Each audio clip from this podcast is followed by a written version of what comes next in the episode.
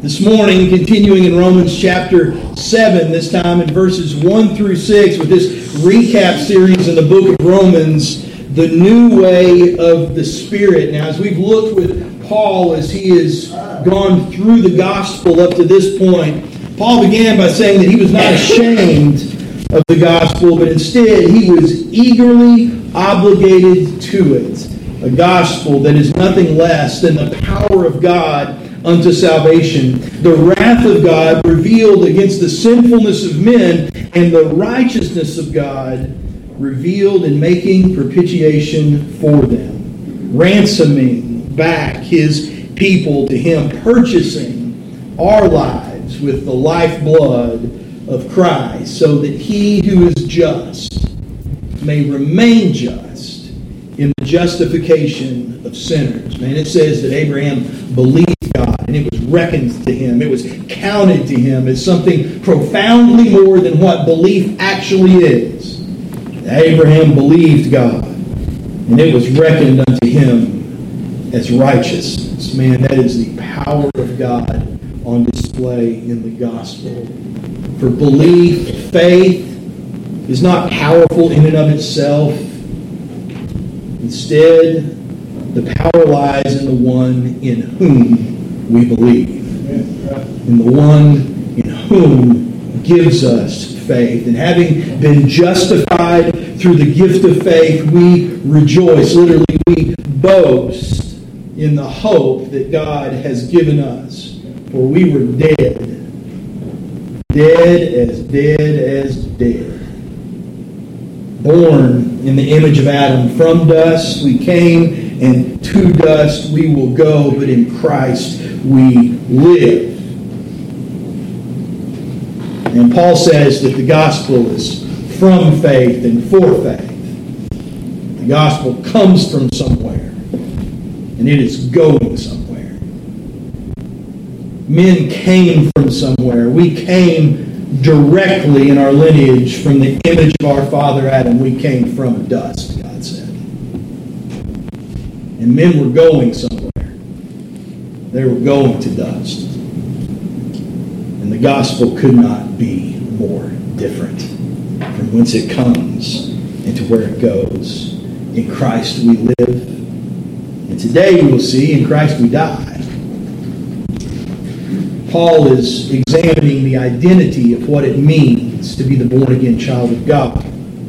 We've been asking this question over the last several weeks what is a Christian? So many people claim that they are one, some correctly, unfortunately, some incorrectly. So, what does it mean to be a Christian? What does it mean to be a saint? What does it mean to be truly born again? And the answer is Paul starts with the difference between death and life, between burial and resurrection. He starts with the baptism of the Spirit, and he says, A Christian is this a Christian is one who has died with Christ, has been buried with Christ, and is risen with Christ by the glory of the Father to walk in new life. It's both a slave language and a love language. It's a slave language as to what it is to, and it's a love language as to where it is from. The newness of life is slave language in that it is obedience to the standard of God. But it is a love language in where the obedience comes from. Because the enslavement to the righteousness of God does not come upon men from without, but definitively from within. For we have become obedient by the miracle of God from the heart. And it can be both a slave language and a love language simultaneously.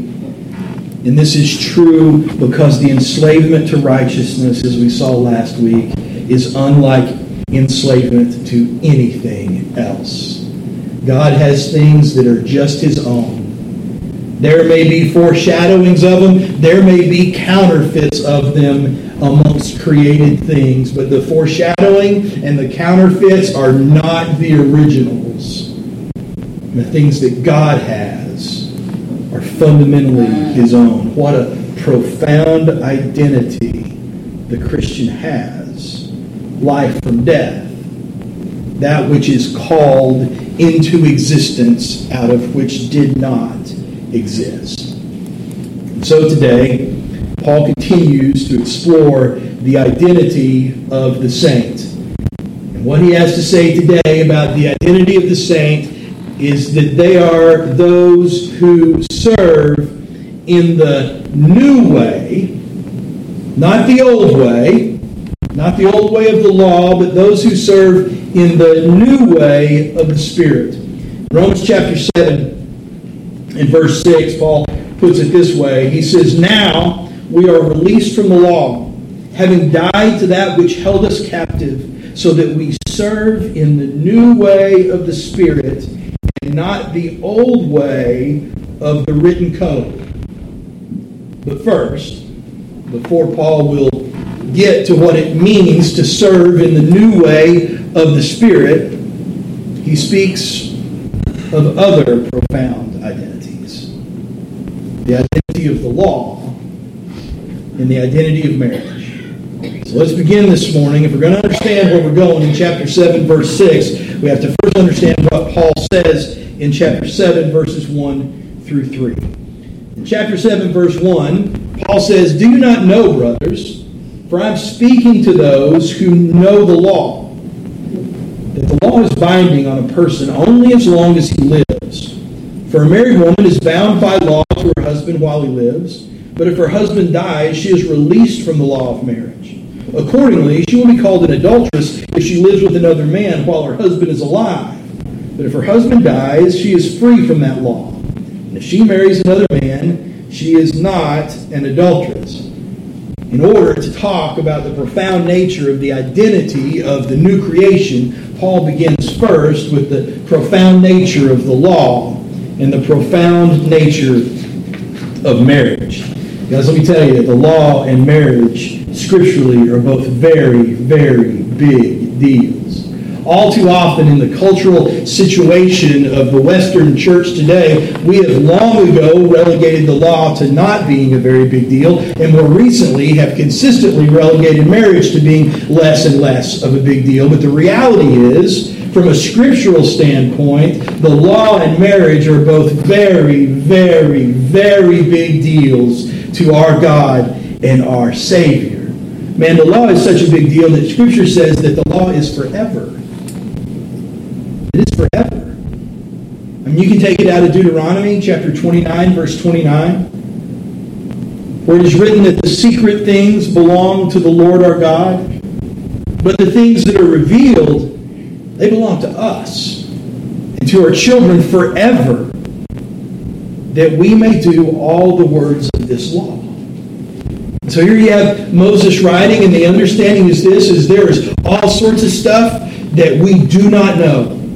There's all sorts of things in God that are secret and hidden. And of course, we can look down through the lens of redemptive history. We could even quote a whole lot of Paul here, saying that there's been a whole bunch of stuff from the time that was written in Deuteronomy to this point in time now, when a lot of the secret things of God have been revealed so that we do know them. But the reality is, is there is still massively more to Christ that is unknown than that which is known that which we will not know until we see him face to face. But the reality is, is there's much that is secret and hidden in God that even the people of God do not understand and are not privy to. But there is that which has been revealed to them as well. And it's been given to them. It belongs to them in the sense that God has showed it to them and holds them accountable for it.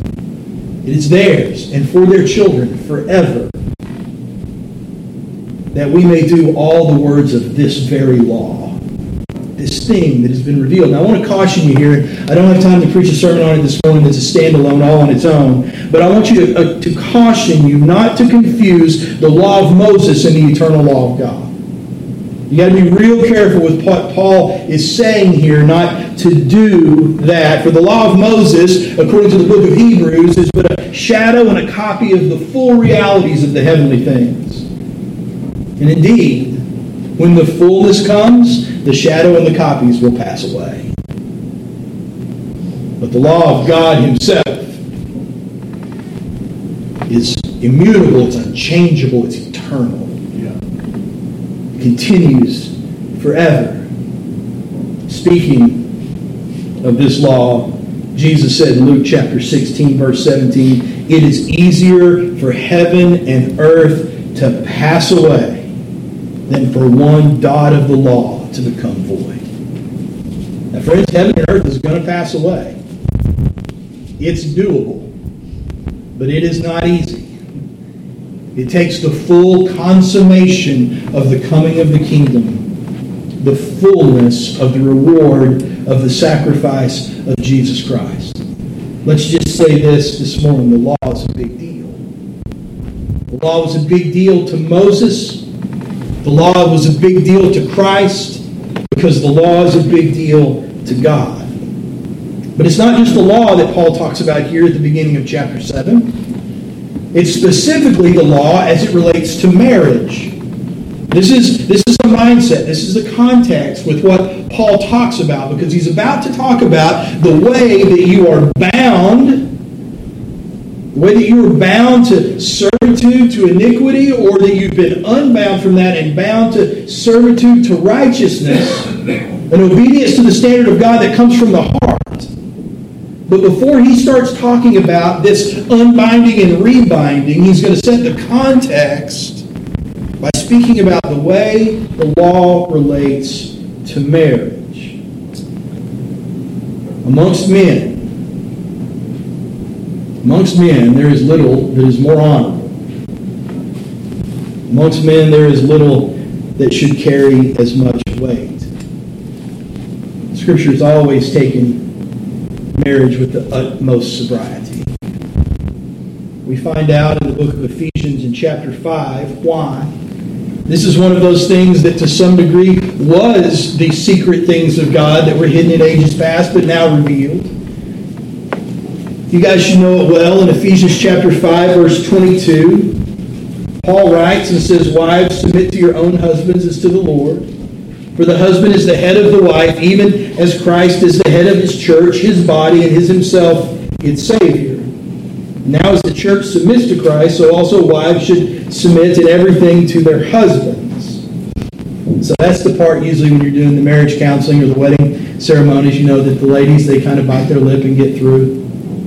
You know, that's kind of the cliche. Hopefully that wouldn't be happening here. I pray that we know after all these years a little bit more about what's going on here, but that's kind of the cliche, right? Bite your lip and get through it.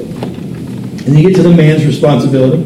Husbands, love your wives as Christ loved the church, gave himself up for her, that he might sanctify her, having cleansed her by the washing of water with the word, so that he might present the church to himself in splendor, without spot or wrinkle or any such thing, that she might be holy and without blemish. And this is the point where the guys stick their chest out, you know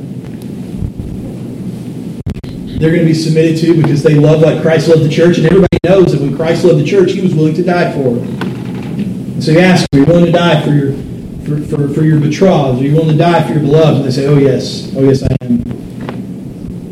And then the next question is this Would you die for them in the same manner that Christ died for the church? Would you die for them while she was still your enemy, not your beloved? Would you die for her when she was being unfaithful in every single manner she could figure out how to be unfaithful to you? When she ran out of ways to be unfaithful to you, she sat around spending her time inventing more ways to be unfaithful. Would you die for her then?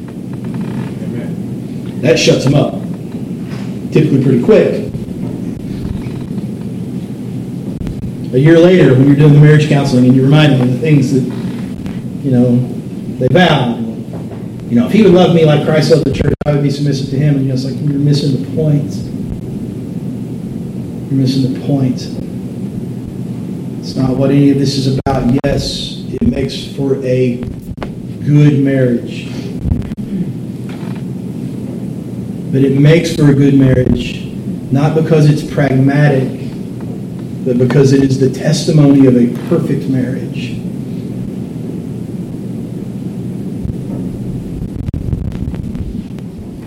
It's not simply that in the great created scheme of things, that somehow women are better at being submissive and men are better at being loving. I hope you submit to one another as to Christ. I hope you both love one another. The reason this exists is because it testifies to something. It's bigger than me and you. It's bigger than men and women. It's bigger than your marriage. It's bigger than my marriage. Man, this thing has some weight. It has some weight. The same way husbands should love their wives as their own bodies. He who loves his wife loves himself. For no one ever hated his own flesh, but nourishes it and cherishes it, just as Christ does the church, because we are members of his body. Therefore, man shall leave his father and mother, hold fast to his wife.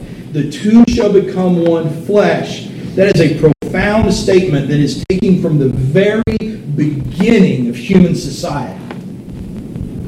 All the way back, the very beginning of Genesis.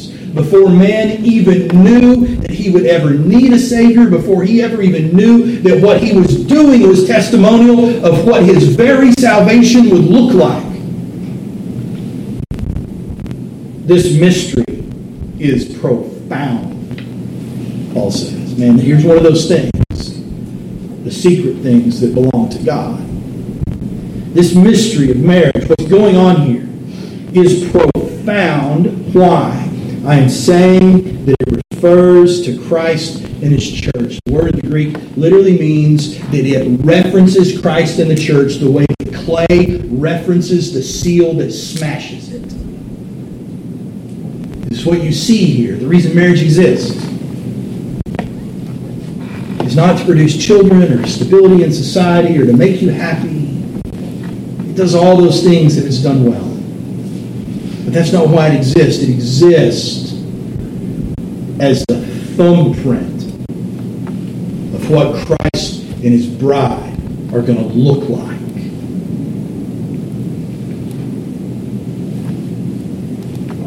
It's a profound mystery. It's a profound mystery. Man, it refers to Christ in the church, and fittingly, much like we were saying before, that it is not faith that is powerful in and of itself, but the one in whom we have faith in is where the power lies. So, too, is this mystery, which is so profound because that which it speaks of is chocked full of the evidence of the power of the one of which it speaks. Two become one flesh. How does that happen? How do two people become one flesh? More to the point, how do they become one flesh while still remaining two? Now, me and Sarah, we're one flesh. But I'm I don't like share a circulatory system with her. She's on the pew and I'm in the pulpit. How do the two become one flesh while still remaining two? And the answer is the supernatural work of the Holy Spirit. That's how. It is the supernatural, miraculous work of the Holy Spirit in marriage that causes the two to be bound together as one You need to have in the back of your mind here obedience to the standard from the heart, because this is where Paul is going. It is the supernatural work of the Holy Spirit that causes the two to become one flesh. This too was a secret thing of God that was hidden for a long time, thousands of years all the way up to the point of the prophet Malachi. Where in Malachi chapter 2, verse 15, speaking of the covenant of marriage for which God was so very jealous, and the Jews just couldn't figure out why. He was so jealous about their covenants of marriage. Why was he so angry when they discarded? The Lord tells the prophet, and the prophet says concerning your covenant, did he not make them one with a portion of the Spirit in their union. All of a sudden, the light bulb comes on. You break the covenant with your spouse, and the Lord is angry. And, and man, if you read Malachi, like he's angry. And the reason he's angry, like he's personally angry, right? It's not just like it's not like when you get the speeding ticket because you know the county's decided that you know for the next three days this week they're going to slow traffic down on Mount Zion Road. They set up the speed trap. You come through at six miles an hour. You know the deputy pulls you over. If you're cordial and I say, you know, hey deputy, what's going on? He says, listen, you know we've had too much speeding on this road, and man, you're doing six miles an hour over, and uh, you know here's the citation. Uh, go down and pay the fine. And you go, okay, great, thanks. I'll slow down. You go down and pay the fine. The next time you see the deputy, Walmart or wherever, no difference in your relationship whatsoever. This is just business. There's a rule, you broke it, now you're going to pay. Now, same guy catches you doing 70 miles an hour at 7.50 in the morning in a 25 mile an hour school zone, he is not going to have the same attitude. He's going to take it real personally, especially if one of his kids goes to that school. When you see the way the Lord reacts in Malachi to the way that they have forsaken the covenant of their marriage, he's taking it personally. Not that God doesn't take all sin personally. But I think when you read Malachi, you'll find it to be a very particular expression. And he's taking it personally. Malachi tells us why. Because the covenant of marriage that exists in this life is not a two way covenant between you and your spouse, it is a three way covenant between three sentient individuals. It is between you, your spouse, and God. And not only that, but it is the portion of the Spirit of God in the midst of it and the power that He supplies that is actually able to make your marriage marriage, where the two become one. Without that, it, without that, it's like you know trying to take it. When you stick it together, it ain't going to stick. It is the Spirit of God Himself that supplies the miraculous means that binds to belonging, is the word that Paul's going to use, belonging to one another. When you consider that, it's no surprise what the Lord says directly to Malachi, just one verse down the page, where he says, I hate divorce, says the Lord, the God of Israel, and him who covers his garment with wrong, says the Lord of hosts. So take heed to your spirit that you do not deal treacherously. Man, that's a tough statement. It is a tough statement. It's so tough, as a matter of fact, modern translators have looked at every way they can to try to tone it down. And unfortunately, some of them had succumbed to the pressure, which is why I had to quote it out of the New King James instead of typically quoting out of the ESV. Let me assure you what it says in the Hebrew God hates divorce because it does violence to a covenant in which His Spirit is intimately involved. Now, that being said, that being said, and I could do pages on this, but I'm not. For those of you who have suffered through the tragedy of divorce, I want to say something to you. My heart breaks for your suffering. It does.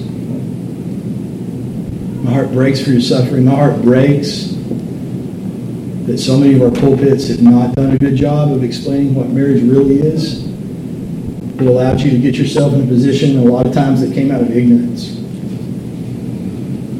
There used to be, I haven't seen it in a while, I'm glad it went away. There was a billboard for a while that was, it was always over on, like, um, it was always over there on, on Phoenix, um, like right by where like the Tacos for Life is now some law firm in town. Had a picture that said broken wedding rings on it and said divorce without the drama. What a hellish lie, lie. There is no such thing. You can't take two that are one flesh and rip them apart not having drama. So please hear me. My heart breaks for your suffering.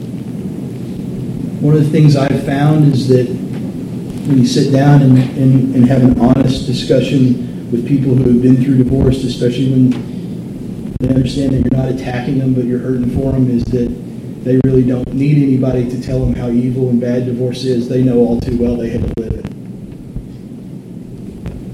It's gut wrenching.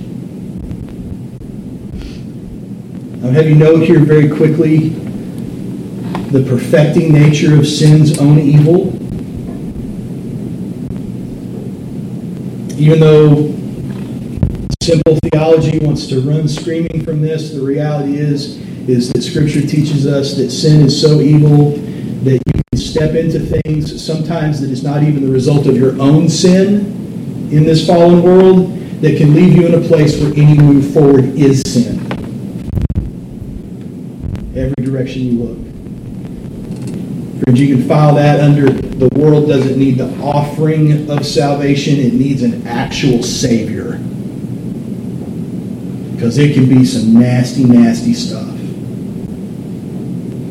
Always a correct path to take. Always the path that the Lord would have you go. And for those of you who suffer from divorce, what I would tell you is that in the gospel of Jesus Christ is revealed the wrath of God against the sin of men, the righteousness of God, and the salvation of God in Jesus Christ, and repentance and redemption win the day. They win the day. Man, what do you think Paul is talking about here? And I'm about to soapbox just a little. You just have to forgive me. What do you think he's talking about here? He's talking about people who were once enslaved to one thing that led to death, that have been set free in order to be enslaved from the heart to another. This is the point.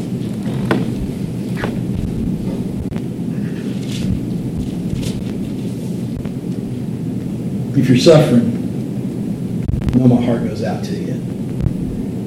Know that Christ is the answer. He's the answer. Specifically so.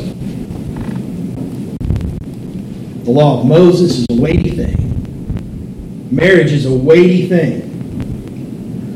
It's weighty enough, as a matter of fact, I put in the notes today because this is kind of an overview. It's so weighty that when Jesus starts really explaining to them what's going on with marriage and divorce, the apostles pipe up and go, maybe it's just better not to get married. And Jesus kind of nods his head at him and goes, maybe so.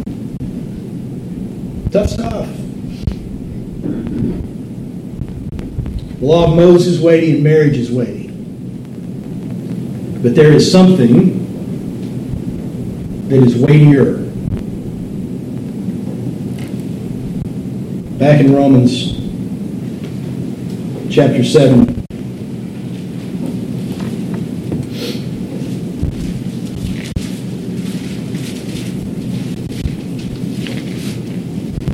Verse 1.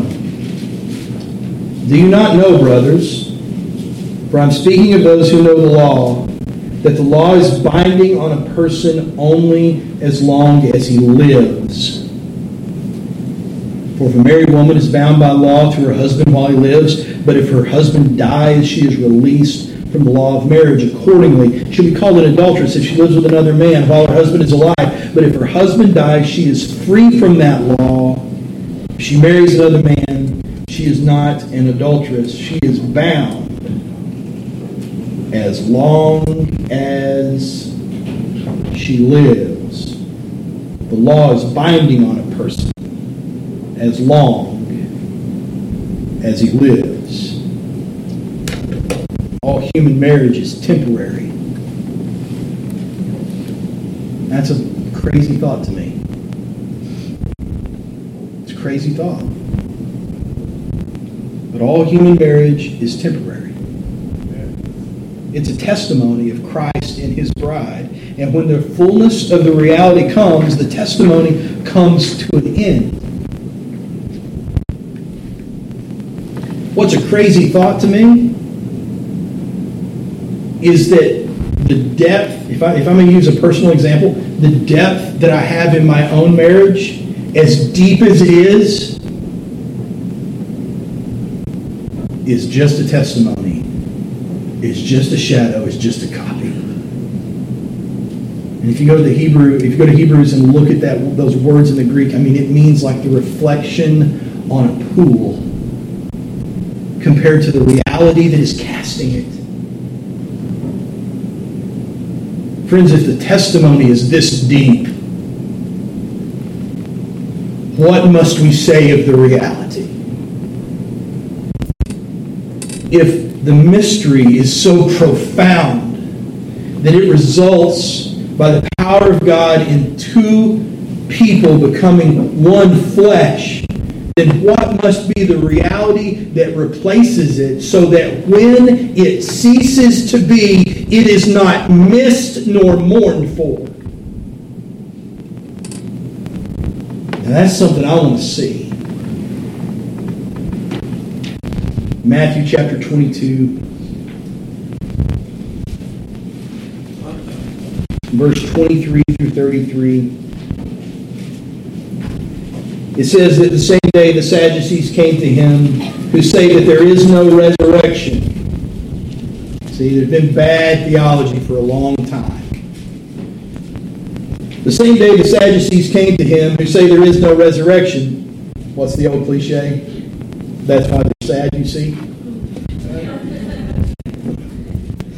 Uh, dad jokes, right? Teacher Moses said, if a man dies having no children, his brother must marry the widow and raise up offspring for his brother. They're trying, they're trying to trap the one who is the fulfillment of the law with his own law. It's not going to work well for them. Now there were seven brothers among us, and the first married and died, and having no offspring, left his wife to his brother, and so to the second, the third, down to the seventh. And after them all, the woman died. In the resurrection, therefore, of the seven, whose wife will she be? For they all had her. And Jesus answered them and said, You're wrong. You're wrong because you know neither the Scriptures nor the power of God. For in the resurrection they neither marry nor are given in marriage, but are like angels in heaven. And as for the resurrection of the dead, have you not read that it was said to you by God, I am the God of Abraham, the God of Isaac, and the God of Jacob? He is not the God of the dead, but of the living. When the crowd heard it, they were astonished at his teaching. Man, as deep as the testimony is, the reality is, it is a testimony. The fullness will come and when it comes, what you will see is the power of God.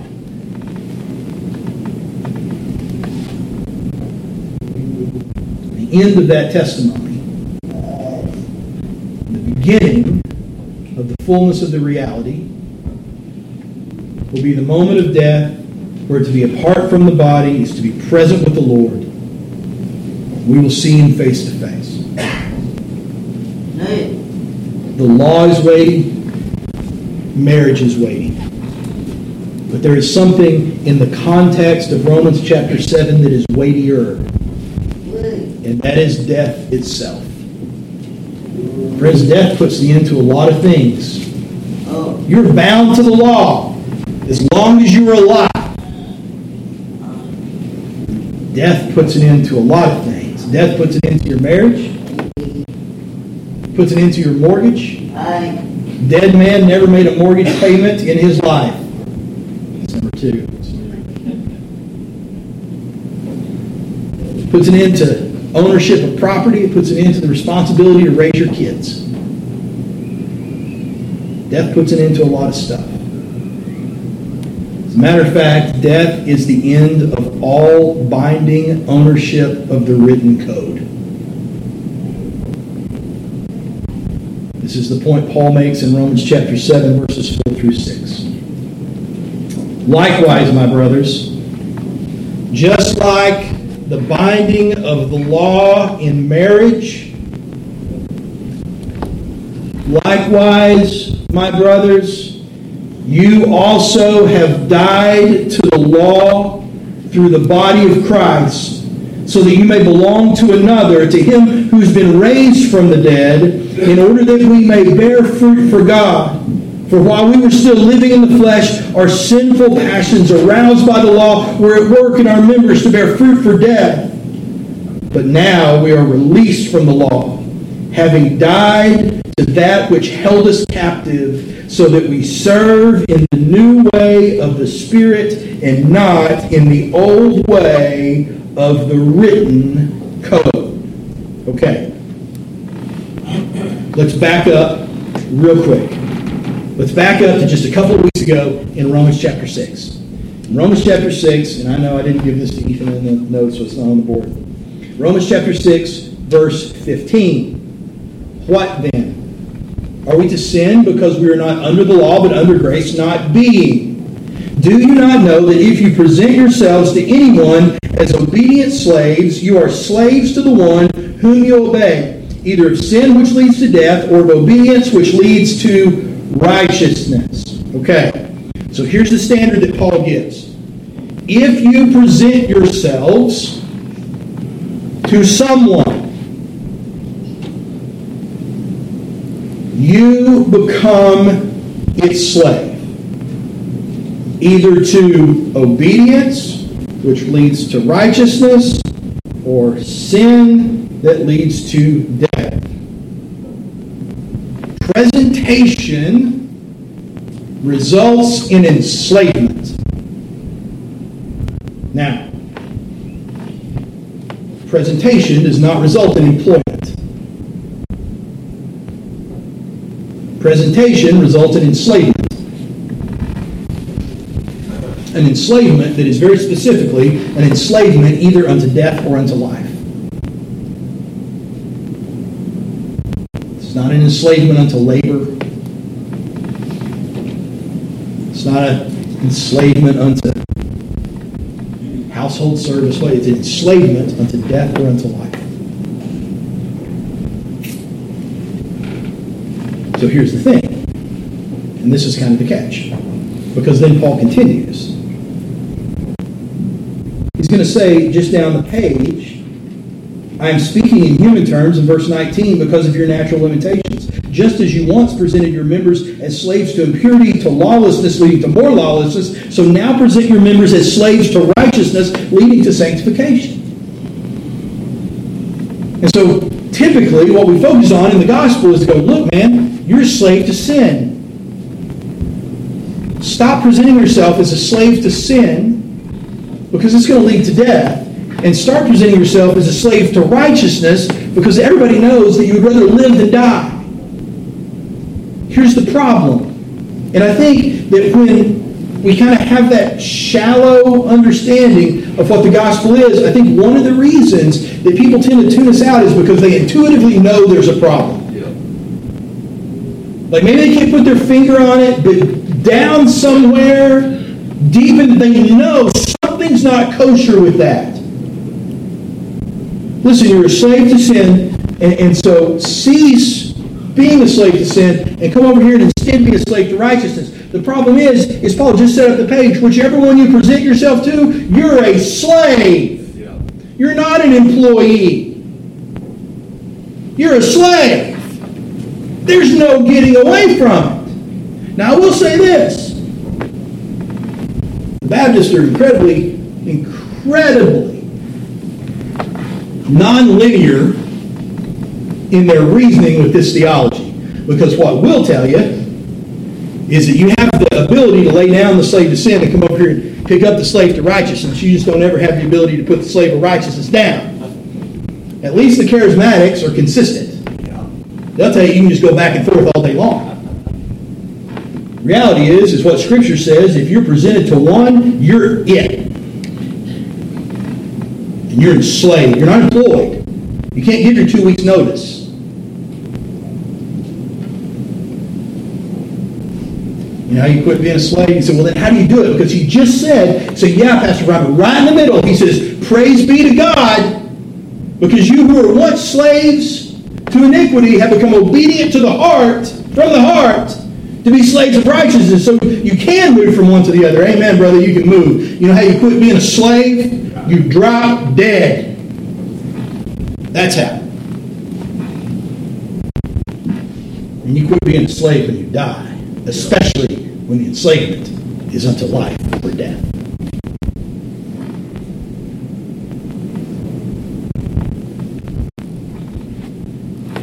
Likewise, my brothers, you also have died to the law through the body of Christ, so that you may belong to another, to him who has been raised from the dead, in order that we may bear fruit for God. Paul uses two examples. He uses slavery and he uses marriage. This is the only way, according to the law, that you're going to get out of either one is to die. That's it.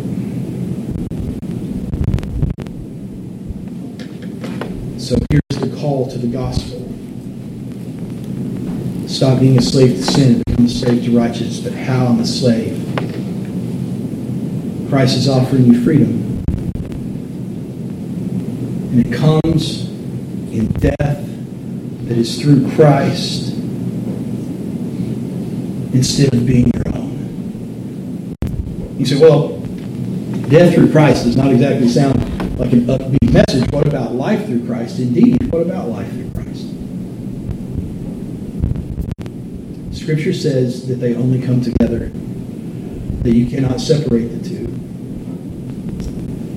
But the life in Christ is dependent upon death in Christ. In Romans chapter 6, verse 5, Paul says, For if we have been united with him, there's a if then statement.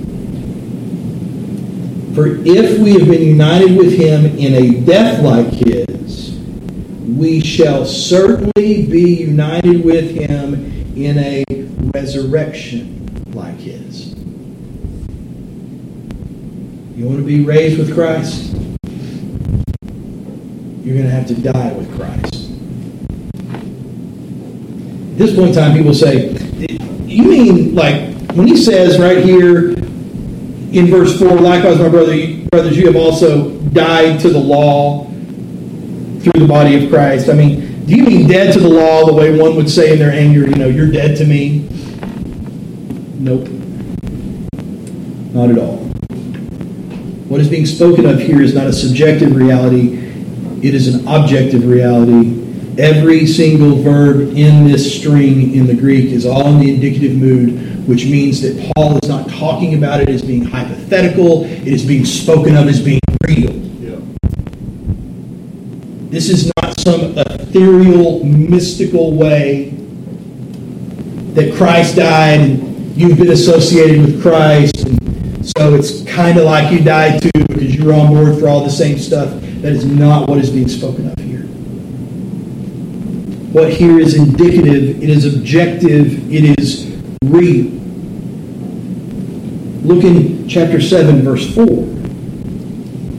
Likewise, my brothers, you also have died. It's a pretty straightforward statement. It's not though it's like you also died. You have, if it was subjective, that's what you would get in the translations of the English. It is like you have died. It is as though you have died you have died. Back in chapter 6, verses 5 through 6, it's even more blatant. For if we have been united with him in a death like his, we shall certainly be united with him in a resurrection like his. There's the, there's the subjective, the if. Now, here is the indicative. We know that our old self was crucified with him. It was crucified with him, in order that the body of sin might be brought to nothing, so that we would no longer be enslaved to sin. You want to know how you rescue a slave to sin? Well, if you're the God who is the arbiter of life and death, is revealing his salvation in Jesus Christ and calls something to be out of nothing, what you do is you slay them and speak them back to life. How in the world? I'll be honest with you, we are so out of time, this just became a teaser for next week. How in the world? How in the world was I crucified with Christ? Not metaphorically, not mystically, not very, very. How was I actually crucified with Christ? How did I actually die? How did you actually die with Christ. Look, you say, man, I never even thought about this stuff. It's okay. Listen, the new birth, the new creation, when babies are born, they don't have to know much about being born to be born. They just have to be born. But man, as we grow, we start understanding more. It's important to understand because one of these days, you who once knew nothing but were born may find yourself metaphorically helping to deliver a baby. At that point in time, it's good to know how this stuff works. You who are born again are shepherding your children in the gospel in order that they may be born again. It's good to know how this stuff works. How How can it be said that when Christ was crucified 2,000 years ago, I was crucified with him, and that actually happened? Paul already set the stage for us, and he assumed that you knew something. 7 1 Do you not know, brothers, for I am speaking to those who know the law? Expects you to know the law, he expects you to know the prophets. He's going to set the stage with marriage, and he expects you to understand how that covenant between two spouses and the Holy Spirit that makes them one flesh works. And then he says in verse 5, likewise. How are you crucified with Christ? Same way the two become one flesh by the supernatural activity of the Holy Spirit. An action that provides for the justice of God to be fulfilled. Oh man, that just and justifier statement is huge. Man, listen, guys. God said the soul who sins dies. He wasn't lying through the supernatural activity of the Holy Spirit, we were crucified with Christ. We died to the law. We died to that in iniquity that we presented ourselves to. It provides for the justice of God, it provides for the freedom of His people. It is how we can go and say to people, Come to Christ and be free and that actually be true. Now, look, is this something that you come out with? Is, I mean, is this an evangelism sermon that you take down to the corner and preach it? Probably not. I've seen the Lord save them with weirder stuff than that, though. But probably not. But for those that are going about the business of personal sanctification and about evangelizing those who, in order to be free, are going to have to die, whether they understand it or not, I would say it's critical. Provides for justice, it provides for freedom. It provides for the new way of the Spirit. But now we are released from the law, having died to that which held us captive, so that we serve in the new way of the Spirit and not in the old way of the written code. Which is exactly where we will pick up next week. So, what I would say to you is this. When Jesus said, Pick up your cross and follow me, he meant it. He said, Yeah, but everybody knows where a cross leads, and if you if you take that seriously, then how can I follow him if I'm dead?